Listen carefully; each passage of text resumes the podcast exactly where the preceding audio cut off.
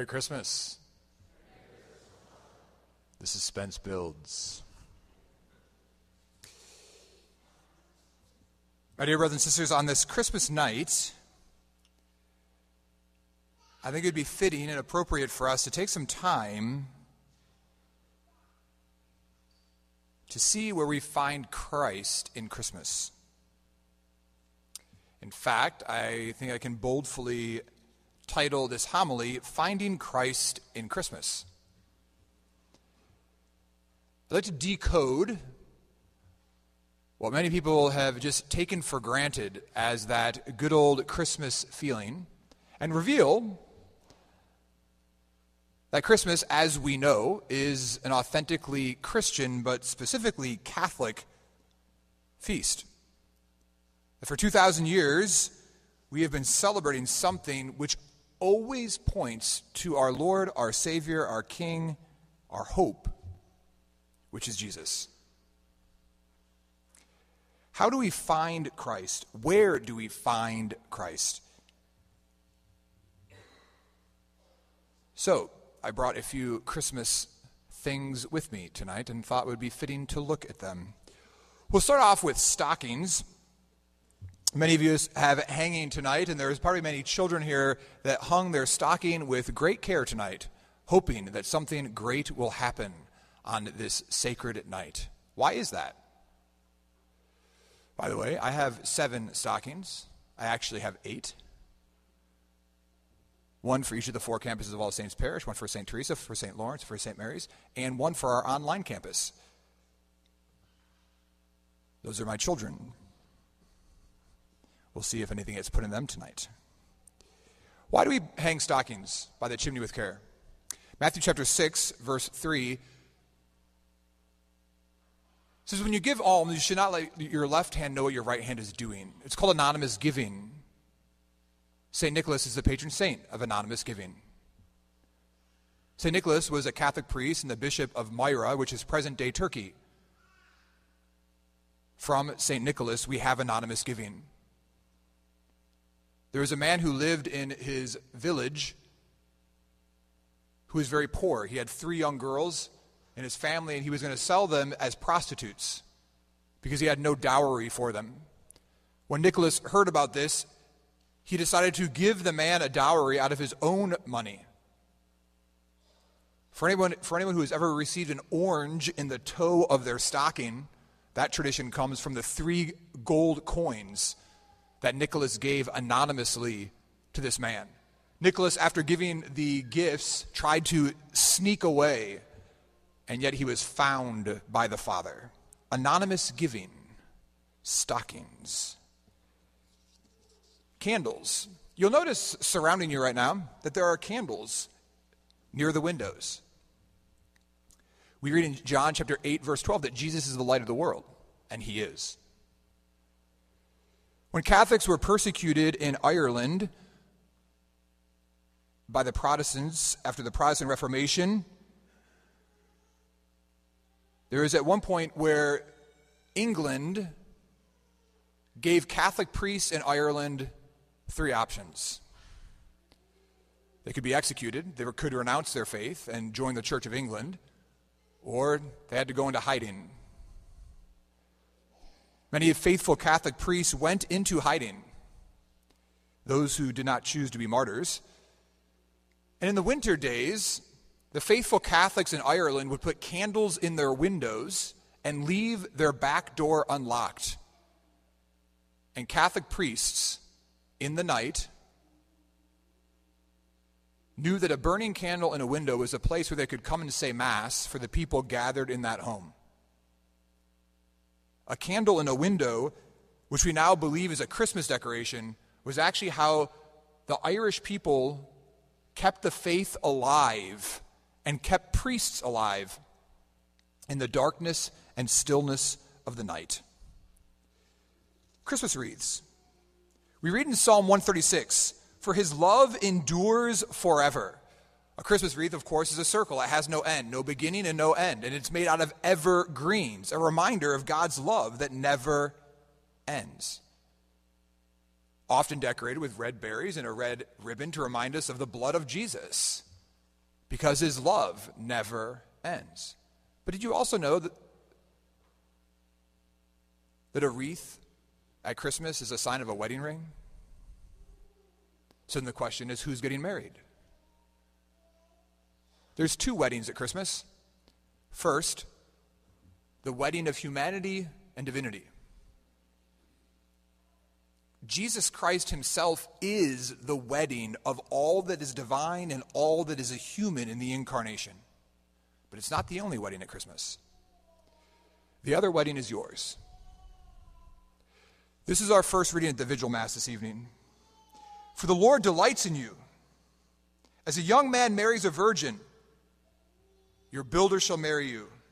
As a bridegroom rejoices in his bride, so shall your God rejoice in you.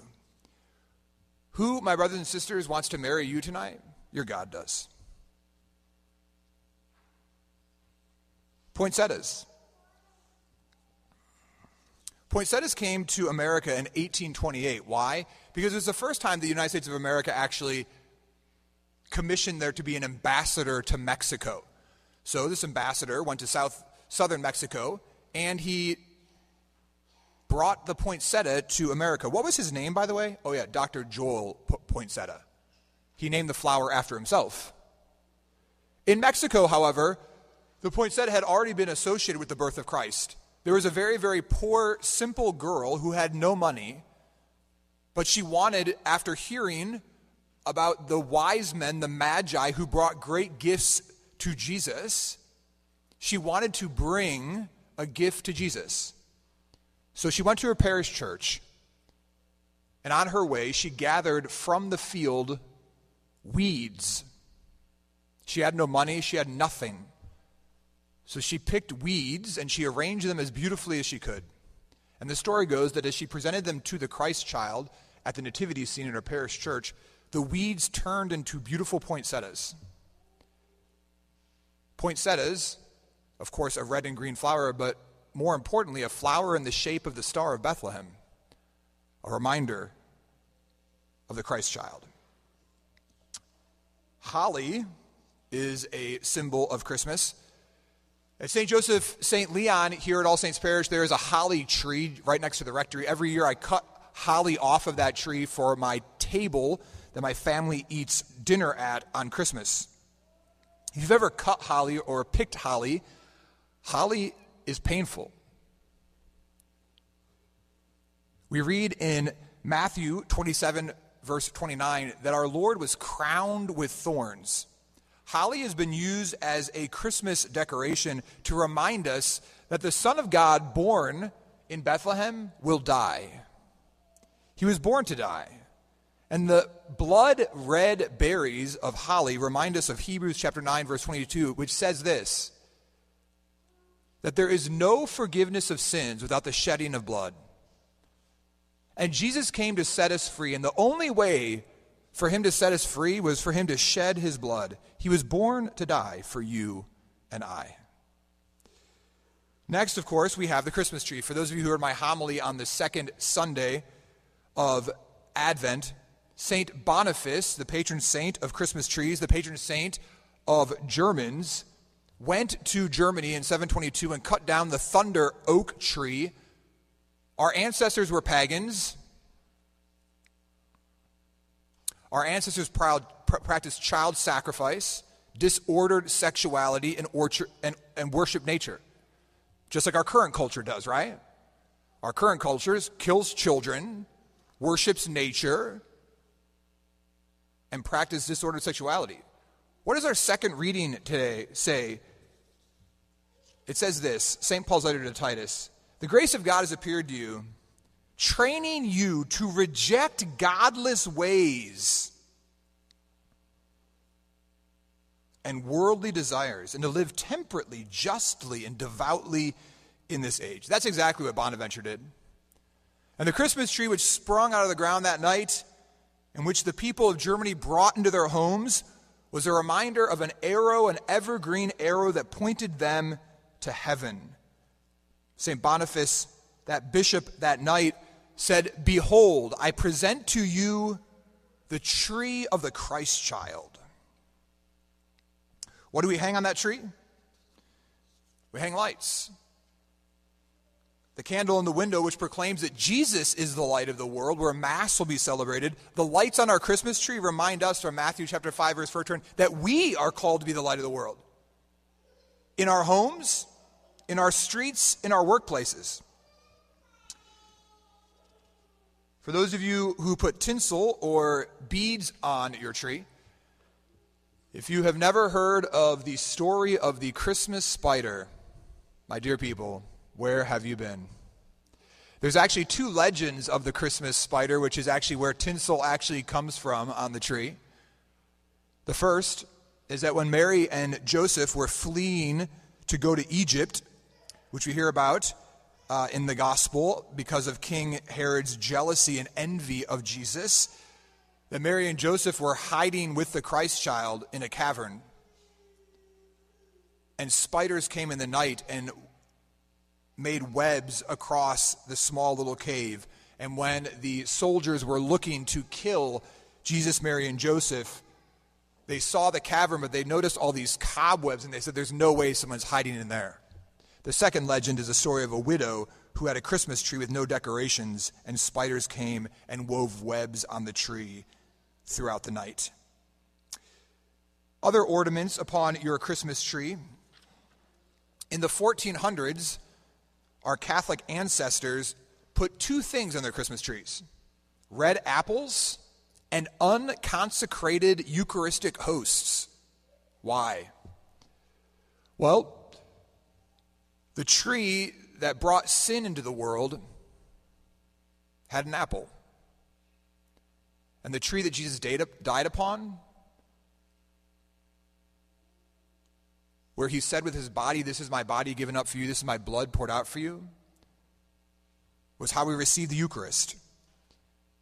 And so the food of the fall and the food of eternal life were both on the tree as a reminder of death and eternal life. It wasn't until 400 years later that Hans Greiner, a German, in 1847 made the first glass blown Christmas ornament. Candy canes are a delightful Christmas treat for all, which remind us what? That Jesus is the Good Shepherd. Thus, they're in the shape of a shepherd's crook, but they're painted with what? They're painted with red, the stripes of his blood. Because he is such a good shepherd that he's willing to die for his sheep. On the top of your tree, you might have a star to remind you from Matthew chapter 2, verse 1 through 12, to seek after the Lord as the Magi did. To be willing to travel, to be willing to go, to be willing to seek, and to be willing to give everything once you find him. Some of you might be thinking, Father, you are a fool. No one puts stars on top of their trees. Father, we put angels on top of our trees.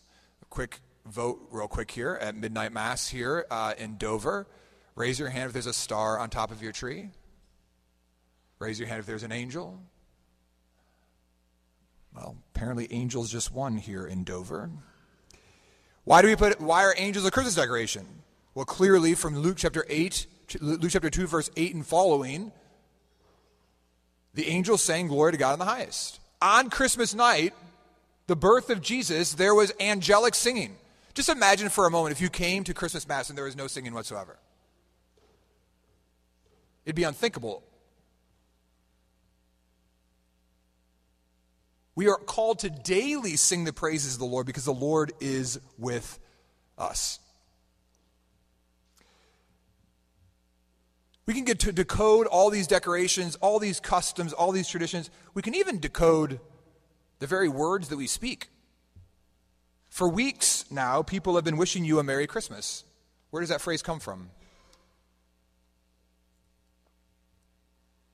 It came from the phrase of wishing someone that they would have a merry time at their Mass in honor of Christ's birth.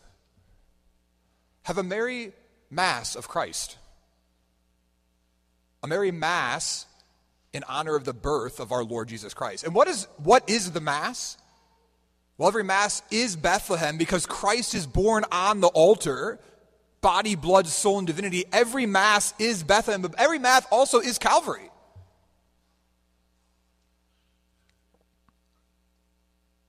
Merry Christmas. So, where are you at right now? You are at the culmination of what everybody has been wishing you and praying for you and singing to you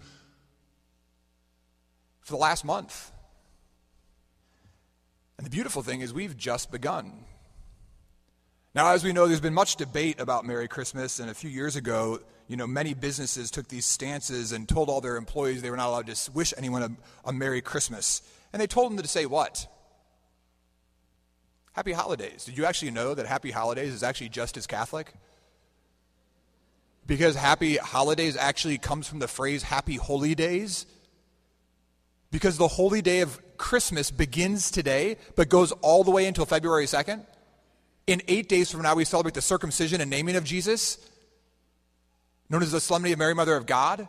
We celebrate the Feast of the Holy Innocents on Wednesday on the 28th. We celebrate the Epiphany of the Lord on the 12th day of Christmas on January 6th. We celebrate the Feast of the Holy Family, we celebrate the baptism of Jesus, and thus, happy holy days, my dear people. And we have just begun. You see, my brothers and sisters, when we look at all these things, we can be like, wow.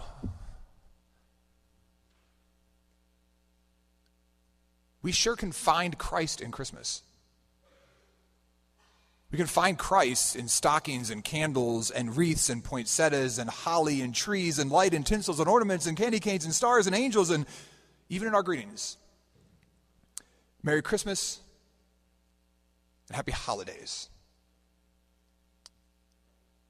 But I will tell you, my brothers and sisters, that there is one other place that we must find Christ.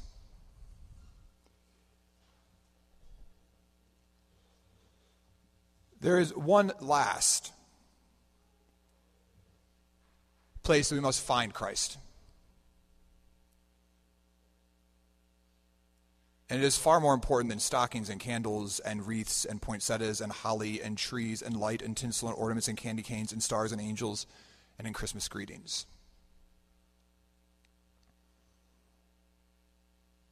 It is here.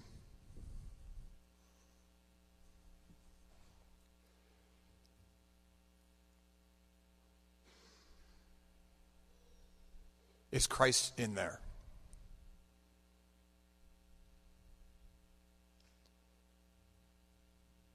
Because all of this means nothing. And all of this is a waste.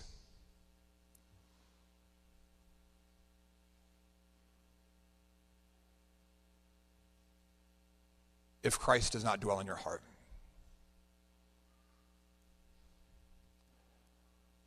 On the day of your baptism, you were given the greatest gift ever given to you.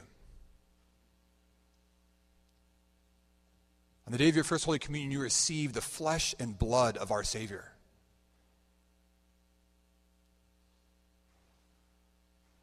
And we are called to find Christ in ourselves, my brothers and sisters, and we are called to find Him there every single day, and we are called to replenish His life through our life of prayer, our life of the sacraments, our intimacy with Him.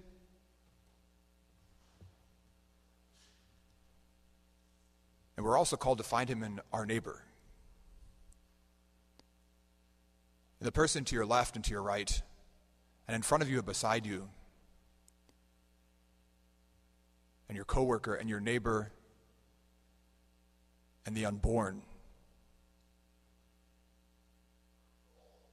In those that you despise and in your enemies. You see, my brothers and sisters, finding Christ at Christmas is not always easy. But it's also the most important thing that we will do.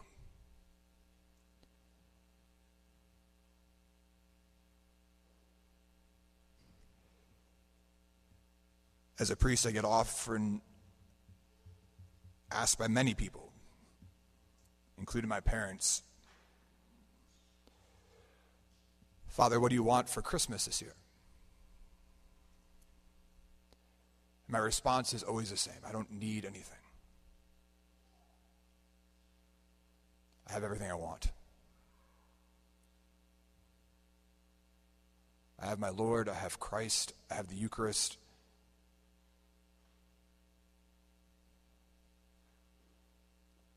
And the greatest Christmas present that I have is in this mirror right here.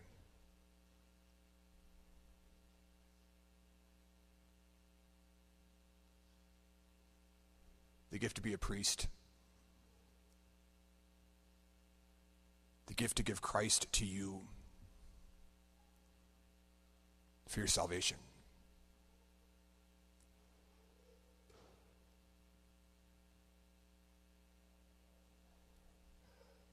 Where have you found Christ this Christmas?